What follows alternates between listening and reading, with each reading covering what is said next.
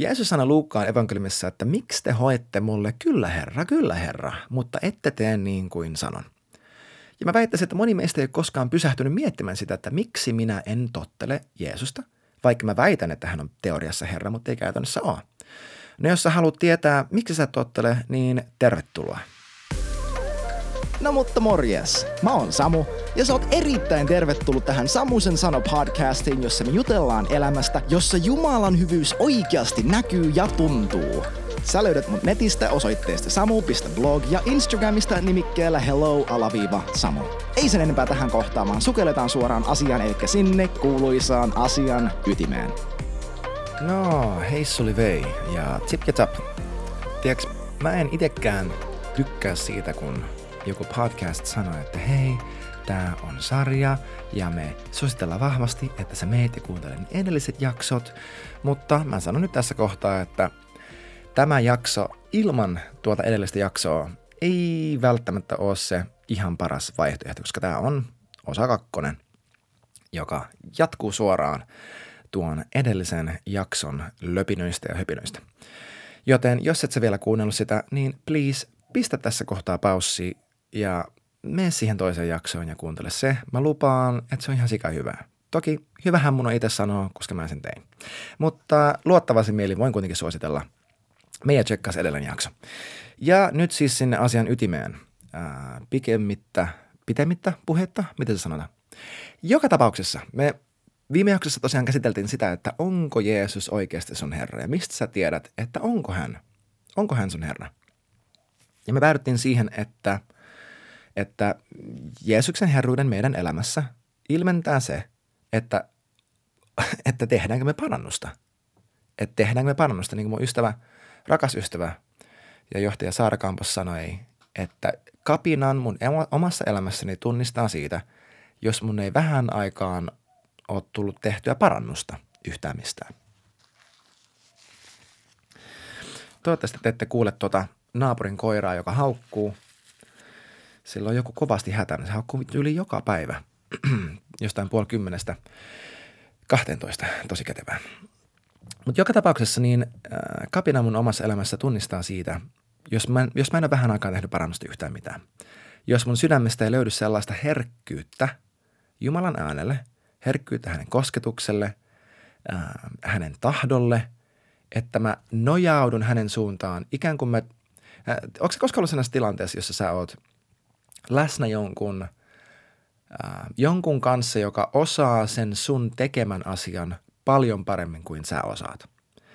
Hyvä esimerkki mä oon ollut meidän Northwindilla. Meillä oli noita Life Series podcast-äänityksiä, jossa mä olin useamman kerran läsnä silleen, että mä en todellakaan omasta mielestäni ole viisain tyyppi siellä huoneessa. Ja mä, kun, kun multa kysytään jotain, niin mä vähän niin kuin vilkuiden viereen sille asiasta paljon enemmän tietävälle, silleen, että onko tämä oikein, onko tämä oikein, meneekö tämä näin, äh, onko se samaa mieltä. Ja mä niin luen heidän kehon kieltä, että et, nyökkäileekö se, hymyileekö se vai tuleeko heille siellä miettelijäs katse sellainen, hmm, tai sellainen, voi rakas, sä et ihan ymmärtänyt, tai, tai mitä ikinä. Niin tuo sama asenne meillä kuuluisi olla Jumalan suuntaan. Se, että me ikään kuin nojaudutaan nojataan hänen suuntaan. Meidän korva on höröllä hänen suuntaan, että, että meneekö tämä tällä tavalla? Haluaisitko että mä teen jotain toisella tavalla? Että mitä sä oot tästä mieltä? Onko tämä ok? Onko tämä cool? Onko tämä hyvä asia? Ja ei vain antaa Jeesuksen olla meidän Herra siinä määrin kuin pakko, koska todellakin, siis niin kuin me todettiin, Jeesus on Herra, haluttiin me tai ei, ja jos hän ei ole Herra, niin sitten saatana pääsee olemaan meidän elämän Herra, ja se on tosi paha Herra niin ei, ei vaan siinä määrin kuin täytyy, vaan, vaan siksi, että me halutaan hänen herruus. Ja tässä jaksossa ehkä enemmänkin kyse tästä, että miten me päästään siihen pisteeseen, että, että me halutaan, että hän on meidän Herra. Ja no, lähtää liikkeelle. Johannes 14 Jeesus sanoo näinkin ytimekkäästi, kuin että jos te rakastatte minua, te noudatatte käskyjäni. Tämä voisi sanoa toisella tavalla, että – että jos te rakastatte mua, te olette kuuliaisia. Jos te rakastatte mua, te olette kuuliaisia. Eli mä väittäisin tämän lausahduksen pohjalta, että voi sanoa näin, että rakkaus saa aikaan kuuliaisuutta. Rakkaus saa aikaan kuuliaisuutta. On se tarina evankeliumissa, kun Jeesus istuu sen äh, Simon nimisen fariseuksen luona ja sinne tulee se yksi syntinen nainen ja äh, ne paheksuu sitä, että kun Jeesus äh, ei sano sille naiselle, että hyi hyi, hus hus, meipäs nyt siitä. Ja Jeesus sanoo Simonille, että hei Simon, mulla on sulle yksi juttu. Ja hän sanoi, että kerro minulle rabbi. Kerro, niin kuin silleen, kyllä herra, mitä herra, tyyppisesti. Ja sitten hän alkaa haastaa tätä kaveria hänen omassa kodissaan, hänen omien vieraiden nähden. Ähm, ja jossakin vaiheessa hän kääntyy, katsoo tätä naista, mutta edelleen puhuu Simonille, että tämä nainen, tämä nainen tietää, että hän on saanut anteeksi paljon. Sispä hän rakastaa paljon. Mutta hän, joka on saanut anteeksi vain vähän, rakastaa vain vähän. Ja tätä mä ehkä nuoruudessani ajattelin, että, että no mä en ole mikään ex-vankilatyyppi, mä en ole mikään niin kuin narkkari, vaikka, vaikka tota, ää, marihuanaa, kannabista, mitä, miksi ikinä sitä nyt jenki kutsukaan, niin sitä tuli käytettyä ihan sikana. Ja mä itse asiassa tulin uskoon tai takaisin Jeesuksen luo just siinä kohtaa, kun mä harkitsin, että alanks mä salakuljettaa huumeita niin kuin Suomessa ja myymään niitä muualla. Et siis thank God, Jeesus pelasti mut omalta tyhmyydeltäni ja, ja ehkä musta olisi tullut linnatyyppi, en tiedä, mutta Jeesus pelasti mun elämä. Niin mä jotenkin nuorempana ajattelin, että kun en mä ole niin paha tyyppi, että mulla ei ole niin jäätävää listaa sellaisia absurdeja, hulluja syntejä, että mä voisin rakastaa Jumalaa yhtä radikaalisti kuin jotkin tällaiset supermega saarnaajat, joita mä katsoin ylöspäin. Ja kuitenkin mä en usko, että tässä on kyse siitä, että eihän se ole reilu, että e, e, ja, ja siis ei siinä ole mitään järkeä, että vain kämmäilemällä elämässä ja maailmassa, jota sulla ei koskaan, elämässä, jota sulla ei koskaan ollut tarkoitus olla kuolemassa, ja maailmassa, mitä varten sua ei ollut koskaan tarkoitettu, ikään kuin se olisi ainut tapa elää jotenkin intohimoista elämää Jumalan kanssa. Että tämähän on just se sama asia, mistä Paavali puhuu roomalaisille, että, että, että tarkoittaako tämä sitä, että meidän kuuluisi jatkaa synnin tekemistä, jotta armo voisi tulla vieläkin ilmeisemmäksi ja suuremmiksi? No ei tietenkään. Kuinka me, joka, jotka ollaan kuoltu synnille, voitaisiin enää elää sille? Toi muistaakseni roomalaiskirja 6 ihan alussa. Niin Paavali sanoi, että, että ei tämä rakkaat hyvänen aika mene sillä tavalla, että meidän kuuluisi tehdä syntiä – vaan jotta Jumalan armo pääsee näkyville. Ei missään nimessä. Niin samalla tavalla ei se voi niinkään mennä, että vain ne ihmiset, jotka on kämmänneet kaikkein eniten, valinneet kaikkein eniten tyhmiä asioita ja sitä kautta saaneet hirveän pitkän tällaisia hyi hyi syntejä ää, nimensä alle ja saavat ne anteeksi, voivat olla niitä, jotka rakastaa Jumalaa kaikkein eniten – Mä en usko, että toi on todellista. Siis toi on niin to, Jumalalta tosi huonosti suunniteltu juttu, että hei, ainut tapa päästä plussalle on mennä ihan sikana pakkaselle, vaikka se kaikki pakkanen niin pyrkii tappaan sut. Et se ei mene niin. Koska se on enemmänkin kyse siitä, että, että se, joka ymmärtää, kuinka paljon he ovat saaneet anteeksi, se, joka ymmärtää, joka, joka vastaanottaa sen, jonka sydän suostuu olemaan sen verran pehmeä, että, että tulee se synnin tunto, että, että tajuaa sen, että wow, että, että mistä, että kenetkä mä hylkäsin. Koska tiedäks, yksikään ihminen, okei, okay, yksikään ihminen ei päädy helvettiin siksi, että he tappoi jonkun. Yksikään ihminen ei päädy helvettiin siksi, että he valitsi, ää, valitsi epäjumalallisen seksuaalisen elämän – vastoin Jumalan tahtoa ja tietoisesti. Yksikään ihminen ei pääsy, päädy sinne siksi, että he, että he varasti, että he valehteli, että he teki mitä ikinä. Kukaan ei päädy helvettiin yksittäisen tuollaisen syntisen teon puolesta. Jokainen, joka päätyy helvettiin, päätyy sinne, koska he valitsevat sen. He valitsevat sen sillä, että he valitsivat olla vastaanottamatta Jumalan armoa Jeesuksen Kristuksen kautta. Tämä on se yksi asia, ennen mitään muuta, joka meille on annettu anteeksi. Se, että me kieltäydyttiin Jumalan rakkaudesta, hyvyydestä, armosta, kärsivällisyydestä, lempeydestä, rakkaudesta, sanoin on kahdesti vissiin, ja valittiin itse elää oman mielemme mukaan, että me syljettiin Jumalaa päin naamaan sillä, että mä en halua sun mitään Jeesusta. Mä en niin kuin, et, et, et mä, en, mä en kaipaa mitään sun niin kuin, sääliä ja huolenpitoa ja mitään sun verta. En mä sitä tarvii. Tuo on se, mikä me saatiin anteeksi. Tuo on se, mikä me saatiin anteeksi. Ja kun me ymmärretään, mistä me oltiin jäämässä paitsi, kuinka tyhmiä me oltiin, kuinka vitsin narusta johdettuja pässejä me oltiin, niin ja, ja, ja se, että me saatiin se anteeksi, että, että, että Jumala ei sanonut kellekään meistä sitä, että aa, nyt sä sitten haluat, että mä oon sun Herra, nyt sä sitten haluat tulla lähelle, aa, nyt sä sitten haluat mun rakkautta ja mun kärsivällisyyttä, jaa.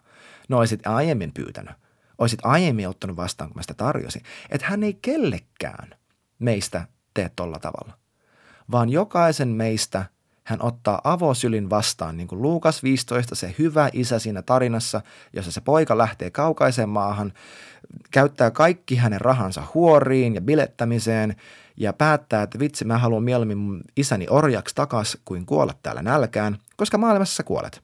Siis se on rehellistä. Se, se on täysin totuudenmukaista. Ei ole mitään elämää ilman Jumalaa.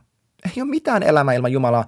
Ja sä saat niin paljon kuin ikinä mieli tekee – elää omasi mielen mukaisesti ja luulla, että se tekee sut onnelliseksi ja se ei tee sua onnelliseksi. Joku sanoi tosi hyvin, että, että me tehdään syntiä siksi, että me uskotaan valhe siitä, mikä tekee meidät onnelliseksi. Mä sanon että monta kertaa, että jos mä vaan saan päättää, onko mä mies vai nainen, meneekö mä miehen vai naisen kanssa naimisiin, onko mä, onks mä sitä vai onko mä tätä, mikä on oikein, mikä on väärin, mikä on rakkautta, mikä on totuutta, millainen Jumala on. Että jos mä, et, et jos mä vaan tykkään ajatella Jumalaa tällaisena, niin sit mä oon onnellinen. Valhe. Se ei ole totta. Se ei ikinä tuo, tuo onnellisuutta. Ja mä tiedän, että se tuntuu hankalalta meille kerta kaikkiaan myöntää se, että, että ainut tapa kokea todellista elämää on nöyrtymällä, sanomalla, että minä en pysty, minä en tiedä, auta mua. Kukaan meistä ei halua tehdä tota omassa lihassamme, koska se tuntuu pelottavalta. Mutta Matteus 11 tämä niin kuin kaikkien rakastama ja paljon, ja niin kuin paljon rakastettu ja vähän ymmärretty paikka ää, tästä kevyestä taikasta – Jeesus sanoi, että ottakaa tämä mun, tulkaa tämä mun, tämä mun ikeen alle, miten se suomeksi meneekään, ähm, ja ottakaa tämä mun taakka. Oppikaa multa, koska mä oon nöyrä, pehmeä sydämenen, lempeä. Ja et oppikaa täällä tätä multa, nöyryyttä, lempeyttä, pe- sydämen pehmeyttä. Ja te tuutte löytään sydämellenne, sydämellenne levon. Jos sulla ei ole lepoa sun sydämessä, sulla ei ole nöyryyttä sun sydämessä. Ja se johtuu siitä – et kukaan meistä ei halua tehdä näitä valintoja ja, ja päättää, että mä tarviin apua. Mutta se kannattaa, koska Luukas 15 mennään takaisin sinne. Se isä siinä tarinassa, se niin kuin siristää silmiään, katsoo siinä terassilla, että et, et, tulisiko se takaisin, tulisiko se takaisin, tulisiko se takaisin. Ja sillä sekunnilla, kun se näkee sen pojan siellä horisontissa, se lähtee juoksemaan sitä vastaan, halaa sitä, suutelee sitä, sanoo, että ei vitsi, nyt paras Hugo Bossin puku päälle, kengät jalkaan, tämä mun sinettisormus sormeen, mun poika on tullut kotiin. Woohoo! Tällainen meidän Jumala on. Hän ei ketään meitä käännä pois siksi, että me ollaan valittu väärin. Jokaisen meistä sillä millisekunnilla, kun sun sydän kääntyy hänen puoleen, hän sanoo, todellakin mä otan sut vastaan. Todellakin. Sataprosenttisesti. Eli tämän Johanneksen 14 mukaan Jeesus sanoi, että jos te rakastatte mua, te noudatatte mun käskyjä. Eli rakkaus – saa aikaan kuuliaisuutta. Se voisi nyt tämän perusteella, mitä myös sanoin, ilmen, tai sanoa niin, että kiitollisuus meissä saa aikaan kuuliaisuutta. Me ei makseta Jumalalle takas sitä, mitä hänen poikansa meidän puolesta tehnyt. Sille voi Jeesus raukka, kun hän joutui kuolemaan – ei, se oli isän suunnitelma, se oli pojan suunnitelma, se oli pyhän hengen suunnitelma ja hän valitsi tehdä sen. Kukaan ei pakottanut Jeesusta kuolemaan ja me ei makseta hänelle mitään takas meidän omilla hyvillä teoilla. Me ei ikinä voida maksaa hänelle takas. Mutta se, että mä näen, mitä hän on mun puolestani tehnyt, että mä näen, että mä hyväksyn sen, että, että mä annan sen koskettaa mua. Mä, mä hyväksyn sen sillä tavalla, että mä, että mä uskon, mä valitsen uskoa – Mä nöyryn siihen, että minä tarvitsen tätä. Minä tarvitsen pelastajaa. Minä tarvitsen Jumalaa, joka on fiksumpi kuin mä, parempi kuin mä, voimallisempi kuin mä, että mä tarvitsen sitä isää, joka ottaa mut syliin ja pitää musta huolta, vaikka kuinka mä haluaisin olla se tyyppi, joka, jolla on niin kaikki, kaikki kynät rivissä ja kaikki ok ja on, on itsenäinen. Tiedätkö siis, äh, mulla on tullut vastaan viime aikoina se, että nuorten piirissä erityisesti itsenäisyyttä pidetään jumalallisena attribuuttina ja se ei ole. Eti mulle raamatussa, uudessa testamentissa erityisesti, joku jae, jossa Jumala sanoi, että hei, oletpa sinä itsenäinen, hyvä juttu.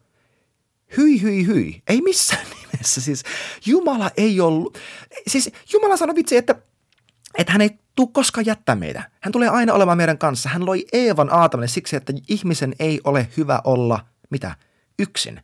Hän antoi meille pyhän hengen olemaan meidän auttaja, meidän lohduttaja. Me tarvitaan ihan sikana enemmän kuin me uskotaan Jumalaa ja ihmisiä meidän ympärillemme. Mulla miehenä, tällaisena type A vahvana persoonana on ollut hirveä matka tämän kanssa, että mä myönnän sen, että minä tarvitsen apua – minä tarvitsen muita, minä tarvitsen lohduttajaa ja, ja minä tarvitsen Jumalan herruutta mun elämässä, en vaan silloin, kun musta siltä itse tuntuu, vaan mä tarvitsen sitä paljon enemmän kuin mä uskon. Paljon enemmän kuin mä ajattelen. Et sillä, että mä ymmärrän, että mä hyväksyn sen, että minä tarvitsen tätä pelastajaa, mä annan kiitollisuudelle tilaa mun sydämessäni. Koska niin pitkään kun mä pidän yllä sitä, että no ihan kiitos, kiva juttu Jeesus. Ja siis joo, mä voin vastaanottaa ton, mutta mä oon periaatteessa ihan cool, mutta kiva, että mä pääsen taivaaseen. Mä oon niin sokea.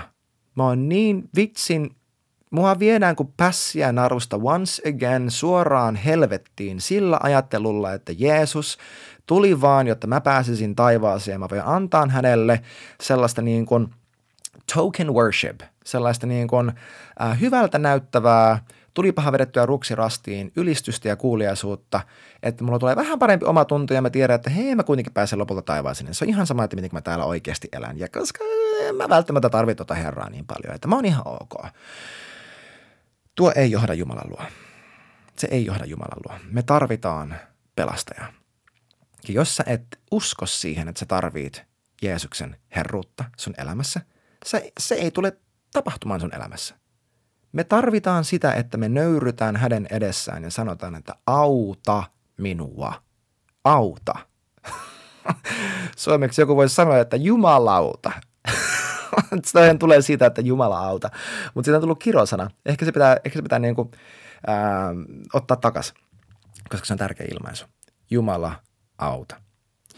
Eli rakkaus saa aikaan kuuliaisuutta, mutta samassa kontekstissa Jeesus myös sanoo tällä tavalla – että se, joka rakastaa mua, elää opetusteni mukaan. Isäni rakastaa häntä ja me tullaan hänen luokseen ja teemme sinne asunnon. Se, joka ei rakasta mua, ei noudata opetuksiani tai käskyjäni. Eli toisin sanottuna, ei vain se, että rakkaus saa aikaan kuuliaisuutta, vaan kuuliaisuus todistaa meidän rakkauden. Joku sanoi hyvin, että Jumalalle rakkaus on kirjoitettu tottelevaisuus. Ja rakasta on kirjoitettu tottele. Jokainen vanhempi varmasti ymmärtää tämän. Siis mun vanhempi poika, mä en muista minkä ikäinen se oli, oliko se kuusi vai mitä se oli.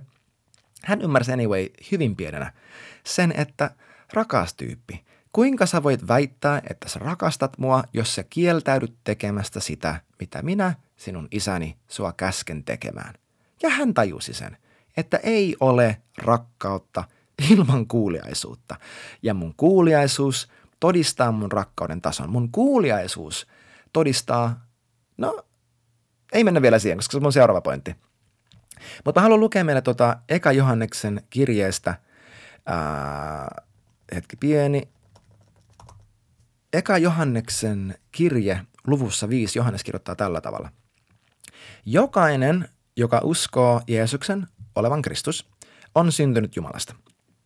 Ja mä sanoisin tähän väliin, että se on ehkä vielä tarkemmin sanottu toisinpäin, että jokainen, joka on syntynyt Jumalasta, uskoo Jeesuksen olevan Kristus, koska once again, me ollaan tässä monta jaettua käyty läpi, missä Jeesus itse sanoi, että jos sä et ole että jos hän ei ole Herra, jos ei tee sitä, mitä hänen isä on käskenyt, niin ei kerta kaikkiaan pääse taivasten valtakuntaan. Ja, ja homma jatkuu.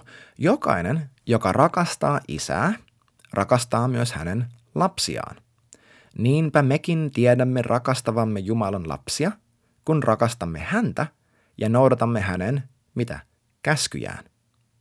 Sitähän Jumalan rakastaminen on, että noudatamme hänen käskyjään, eikä hänen käskyjään ole raskasta noudattaa. Eli tässä Johannes sanoo, että hän sanoo, että Jumalan rakastaminen on sitä, että me noudatetaan hänen käskyjä. Okei, eli ne on, ne on yksi ja sama asia. Ei kuuliaisuutta, ei rakkautta. Ei Jumalan ja Jeesuksen herruudelle nöyrtymistä, ei rakkautta. Aiemmin, hetki sitten hän just sanoi, että ei rakkautta, ei kuuliaisuutta, ei rakkautta, ei herruutta. Eli tämä rakkaus Jumalan kohtaan, se, että me nähdään Okei. Okay. Muualla Johannes sanoi, että äh, miten hän sanoi, että, että mistä me tunnetaan rakkaus? Me tunnetaan rakkaus siitä, että Jumala on lähettänyt poikansa maailmaan kuolemaan meidän synten puolesta, jotta me voitaisiin elää hänen kauttaan. Ja hän sanoi myös, että me rakastetaan, koska hän on, mitä? Ensin rakastanut meitä. Sussa itsessäsi ei ole kapasiteettia rakastaa Jumalaa ilman va- sitä, että sä vastaanotat ensin hänen rakkauden. Jos sä et ole kuulijan Jumalalle, se tarkoittaa, että sä et siinä kohtaa rakasta Jumalaa. Sä et siis rakasta sitä syntiä enemmän. Ää, jo, eli jos sä et ole kuulijainen jossain asiassa, sä et rakasta Jumalaa sillä alueella. Ja jos sä et rakasta Jumalaa sillä alueella, se ilmentää sitä, että sä et itse asiassa ole vastaanottanut hänen rakkautta sillä alueella. Sä et ole sallinut avata, sä et ole suostunut avaamaan itseäsi hänelle siinä kohtaa – että hän saisi rakastaa sua siinä paikassa, näyttää sulle kuinka hyvä hänen tahto on. Otetaan hyvä esimerkki. LGBTQ-agenda, ehkä tätä kuuntelee joku, sä oot elänyt homoseksuaalista tai lesboelämää tai, tai transuna tai mitä ikinä. Tämä on hyvä käytön esimerkki, koska Pride Month ja kaikki tämä. Tämä on tosi yleinen aihe siinä, että joo, mä muuten vastaanottaisin Jeesuksen, mä muuten sanoisin, että hän on mun Herra, mutta mä vaan en pysty ymmärtämään. Mä en pysty ymmärtämään, miksi hän sääntäisi, säätäisi asiat näin, miksi hän komentaa noin, eikä näin. Mä en pysty käsittämään sitä, mä en ymmärrä sitä, siis mä en pysty vastaanottamaan, vaikka mä haluaisin, että hän on mun herra. Tämä on hyvä esimerkki. Ää, siinä, missä, missä tulee peliin se, se totuus, että moni asia Jumalan valtakunnassa on ymmärrettävissä ainoastaan luottamuksen kautta. Ja koska kyse on uskon elämästä, niin kaikessa on kyse uskosta – siinä, että mä en ymmärrä, mutta mä luotan silti. Mä en, mä en käsitä, mä en ole samaa mieltä, mä en taju, miksi tämä asia menee näin, mutta sen mä tajuan, että Jeesus, sä tulit kuolemaan mun syntieni puolesta. Sä maksoit mun koko syntini velan. Sä teit musta, sä kuolit, jotta mä saisin olla vanhurskas – isän edessä, että mä saisin kaiken anteeksi, että mulle tulisi rauha, ilo, rakkaus, kaikki se, mitä mä oon ikinä kaivannut. Että mä en taju tota asiaa, että miksi, että miksi Jumala ei tarkoittanut homoseksuaalisia suhteita esimerkiksi, että miehet menee miesten kanssa naimisiin, että naiset menee naisten kanssa naimisiin, että miehet tekee tästä naisia, naiset tekee tästä miehiä, että, että ei ole enää isiä, ei ole enää äitiä, on vain synnyttäviä ja ei synnyttäviä. Että mä en pysty ymmärtämään, miksi Jumala säätäisi niin, että mikään noista asioista ei ole hänen mielenmukaista. Ja vain ja ainoastaan miehen ja naisen välinen ikuinen elämän kestävä avioliitto ja sen kautta syntyvä elämä olisi se ainoa tie. Mä en ymmärrä sitä. Ja siis mä haluan tässä kohtaa sanoa, että se on ihan ok, jos et sä ymmärrä. Ja mä en syyllistä sua siitä, että sä et ymmärrä. Ja mä tosiaankin uskon sataprosenttisesti siihen, mitä mä juuri sanoin. Ja ehkä sä et usko sen mukaisesti, mutta, mutta tämä oli se pointti. Että, ja tämä on hyvä esimerkki, koska once again, mulla tulee tämä vastaan tosi usein. Tämä on tosi keskeinen aihe, siksi mä haluan tästä puhua. Että et jos sä et esimerkiksi tässä kohtaa ole samaa mieltä ja sä et ymmärrä, sun täytyy silti valita, sun täytyy silti päättää, että luotatko sä Jumalan herruuteen ja hänen mielipiteeseen enemmän kuin omaasi sen perusteella, mitä Jeesus on sun puolesta ristillä tehnyt. Ja jos sä et luota, niin kaikki muu, mitä sä teet, on aivan täysin nolla. Tämä on se, mitä Paavali sanoo uudelleen ja uudelleen, että, että, että kaikessa on kyse rististä. Että me saadaan Kristusta ristiin naulittuna, että risti on hullutus. Se on hulluutta maailmalle. Ja silti ilman kuolemaa ei ole ylösnousemusta, ilman ristiä ei ole tyhjää hautaa, ilman ristin keskeisyyttä ja se, että me siinä nähdään, niin kuin Johannes just kirjoitti, että tässä Jumalan rakkaus tulee näkyväksi, että hän lähetti poikansa maailmaan, jotta kuolemaan, jotta me voitaisiin elää hänen kauttaan. Niin tässä asiassa esimerkiksi sun täytyy tehdä se valinta, että mä en ymmärrä, mä en ole samaa mieltä, mä en näe asiaa tolla tavalla, mutta Jeesus, mutta Jeesus. Jeesus, vakuuta mua sun rakkaudesta. Mä haluaisin luottaa suhun enemmän. Mä haluaisin, että sä oisit mun elämäni Herra kaikin puolin, koska vaikka musta nyt ei tunnu siltä, niin syvällä mun sisimmässäni mä tiedän, mä tiedän, että sun herruutes alla, sun tahdossas eläminen on paras paikka maan päällä. Ja mä valitsen avata itseni sulle, vaikka se tuntuu pelottavalta. Mä valitsen luottaa uudestaan, vaikka mua on rikotti, vaikka mut on hylätty, vaikka mua on hyväksikäytetty, vaikka mut on petetty. Mä valitsen heittäytyä sun rakkauteen, koska mä uskon siihen, mitä sä olet jo – mun puolesta tehnyt, kuinka sä olet jo näyttänyt sun rakkautes mua kohtaan sun poikasi veren ja rikotun ruumiin kautta. Tämä on se, miten me opitaan olemaan kuuliaisia Jumalalle niissä asioissa, missä me ei oikeasti haluttaisi. Koska kuuliaisuus ja luottamus menee käsi kädessä. Palataan siihen mun, äh, mun esikoisen, kun hän oli mitä 5-6-vuotias, me käytiin tämä keskustelu siitä, että Ilman, että sä olet mulle kuulijainen, sä et voi rakastaa mua, koska siis sun rakkaus mua kohtaan näkyy siinä, että sä tottelet mua. Ja mä, se, mä selitin tämän hänelle ja hän tajusi sen, että ainut syy lähtökohtaisesti, miksi sä et tottele mua, on se, että sä et luota muhun. Sä et luota siihen, että mä tietäisin, mikä on sulle parasta ja että mä tahtoisin sulle parasta. Tämä on se, mistä, epä, mistä kuuliaisuuden puute, epäkuuliaisuus, tottelemattomuus, mistä se kumpuaa. Se kumpuaa meidän luottamuksen pulasta. Luokaksi evankeliumissa luvussa neljä on tämä klassinen, vähän jopa pelottava jae, jossa Jeesus sanoi näin, että miksi te hoette mulle, kyllä Herra, kyllä Herra, mutta ette tee niin kuin sanon. Miksi te hoette mulle kyllä herra, kyllä herra, mutta ette tee niin kuin sanon? Ja mä väittäisin, että tosi moni meistä, ainakin mä itse, ei ole koskaan pysähtynyt miettimään, että hmm, miksi mä en tee niin kuin Jeesus sanoo? Miksi mä en tee? Miksi mä en tottele?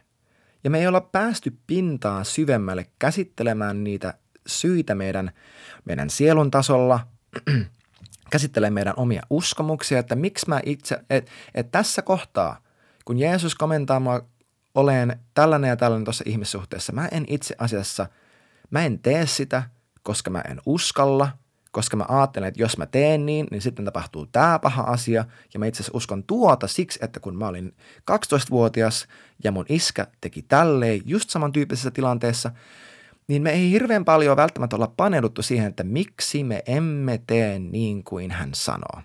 Ja mä lupaan, että missä ikinä sä löydät tottelemattomuutta sun omassa elämässä, sä löydät myös vihollisen valheen. Sä löydät jonkun rikkinäisen paikan sun omassa sydämessä, sä löydät jonkun valheen, mitä sä oot uskonut sen perusteella. Ja nämä on, koska mehän tehdään niitä asioita, mitä me uskotaan olevan loppupeleissä niin kuin paras vaihtoehto myös itsellemme. Tämä on se ain, syy, miksi ainut tapa elää radikaalissa rakkaudessa on ikuisuusperspektiivi, eli iankaikkinen elämä tuonpuoleisessa ja Jumalan huolenpito ja kaikki tämä, koska se on ainoa tapa, mikä mahdollistaa sen, että mä voin tehdä valintoja, jotka on epäitsekkäitä, jotka suosii muita eikä itseäni, ja luottaa, että hän pitää musta huolen. Tämä se mahdollista. Mä luen tähän loppuun Johannes 15, siellä lukee tällä tavalla – minä rakastan teitä, niin kuin isäni on rakastanut minua. Ottakaa rakkauteni vastaan, älkääkää luopuko siitä. Onnistutte tässä, jos noudatatte käskyjäni. Eli me onnistutaan ottaan hänen rakkaus vastaan ja pitämään siitä kiinni, jos me noudatetaan hänen käskyjään. niin minäkin olen noudattanut isäni käskyjä ja pitänyt kiinni hänen rakkaudestaan. Eli samalla tavalla, kun Jeesus oli kuulijainen isälle, luottamalla isään, uskomalla isään, alistumalla isälle, olemalla hänelle alamainen. Tällä samalla tavalla meidät on kutsuttu käyttäytymään tällä ismalleen samalla tavalla Jeesusta kohtaan ja hänen kauttaan isää kohtaan. Sulla on isä taivassa. Ehkä sä et ole koskaan tavannut, ehkä sä et ole koskaan kuullut hänen ääntä, ehkä sä et vielä osaa luottaa, mutta hän rakastaa sua. Hän rakastaa sua ja hän pyrkii koko ajan vakuuttamaan sua hänen rakkaudestaan. Mutta meidän täytyy päästä siihen paikkaan, että Jeesuksen ristintyö meidän puolesta on meille tarpeeksi. Sen on pakko saada vakuuttaa meidät.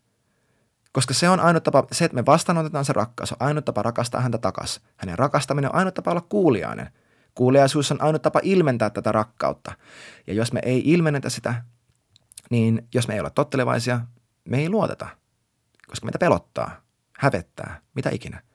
Ja hän vetoaa suhun tälläkin hetkellä, että anna hänen sovittaa sut hänen itses kanssa. Hän rakastaa sua ihan sikana. Hän tykkää susta. Hän ei ole vihanen sulle – hän ei häpeä sua. Hän rakastaa sua. Jeesus Kristus on Herra, mutta meidän täytyy alistua sille herruudelle. Tee se tänään. Usko siihen, että hän rakastaa sua. Hei kiitti ihan hirveästi, kun olit mukana tämän jakson ajan. Pistä ihmeessä tulemaan kysymyksiä, todistuksia, mitä ikinä vaikka nettisivujen kautta tai Instagramissa yksityisviestillä. Muista myös laittaa kaverille hyvä kiertämään, jos niin pyhä henki sua kehottaa. Ja ennen kaikkea muista, että Jeesus rakastaa sua aivan kamalan paljon ja Jumala on parempi kuin luuletkaan. Kiitos kun olit mukana ja nähdään taas ensi jaksossa.